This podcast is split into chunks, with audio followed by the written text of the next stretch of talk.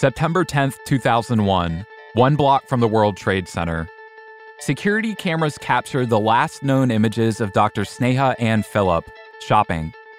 At 7:18 p.m., she swipes a credit card, grabs her bags, and exits onto the street into the rain. She's never seen again. The next day, chaos. We just had a, a plane crash into level four of the World Trade Center. Planes, fireballs, people, dust. Transmit a second alarm and start relocating companies into the area. Thousands disappear. But Sneha is different. Lost between a rainy evening and a cerulean morning, the pre and the post, the in between. There are so many questions.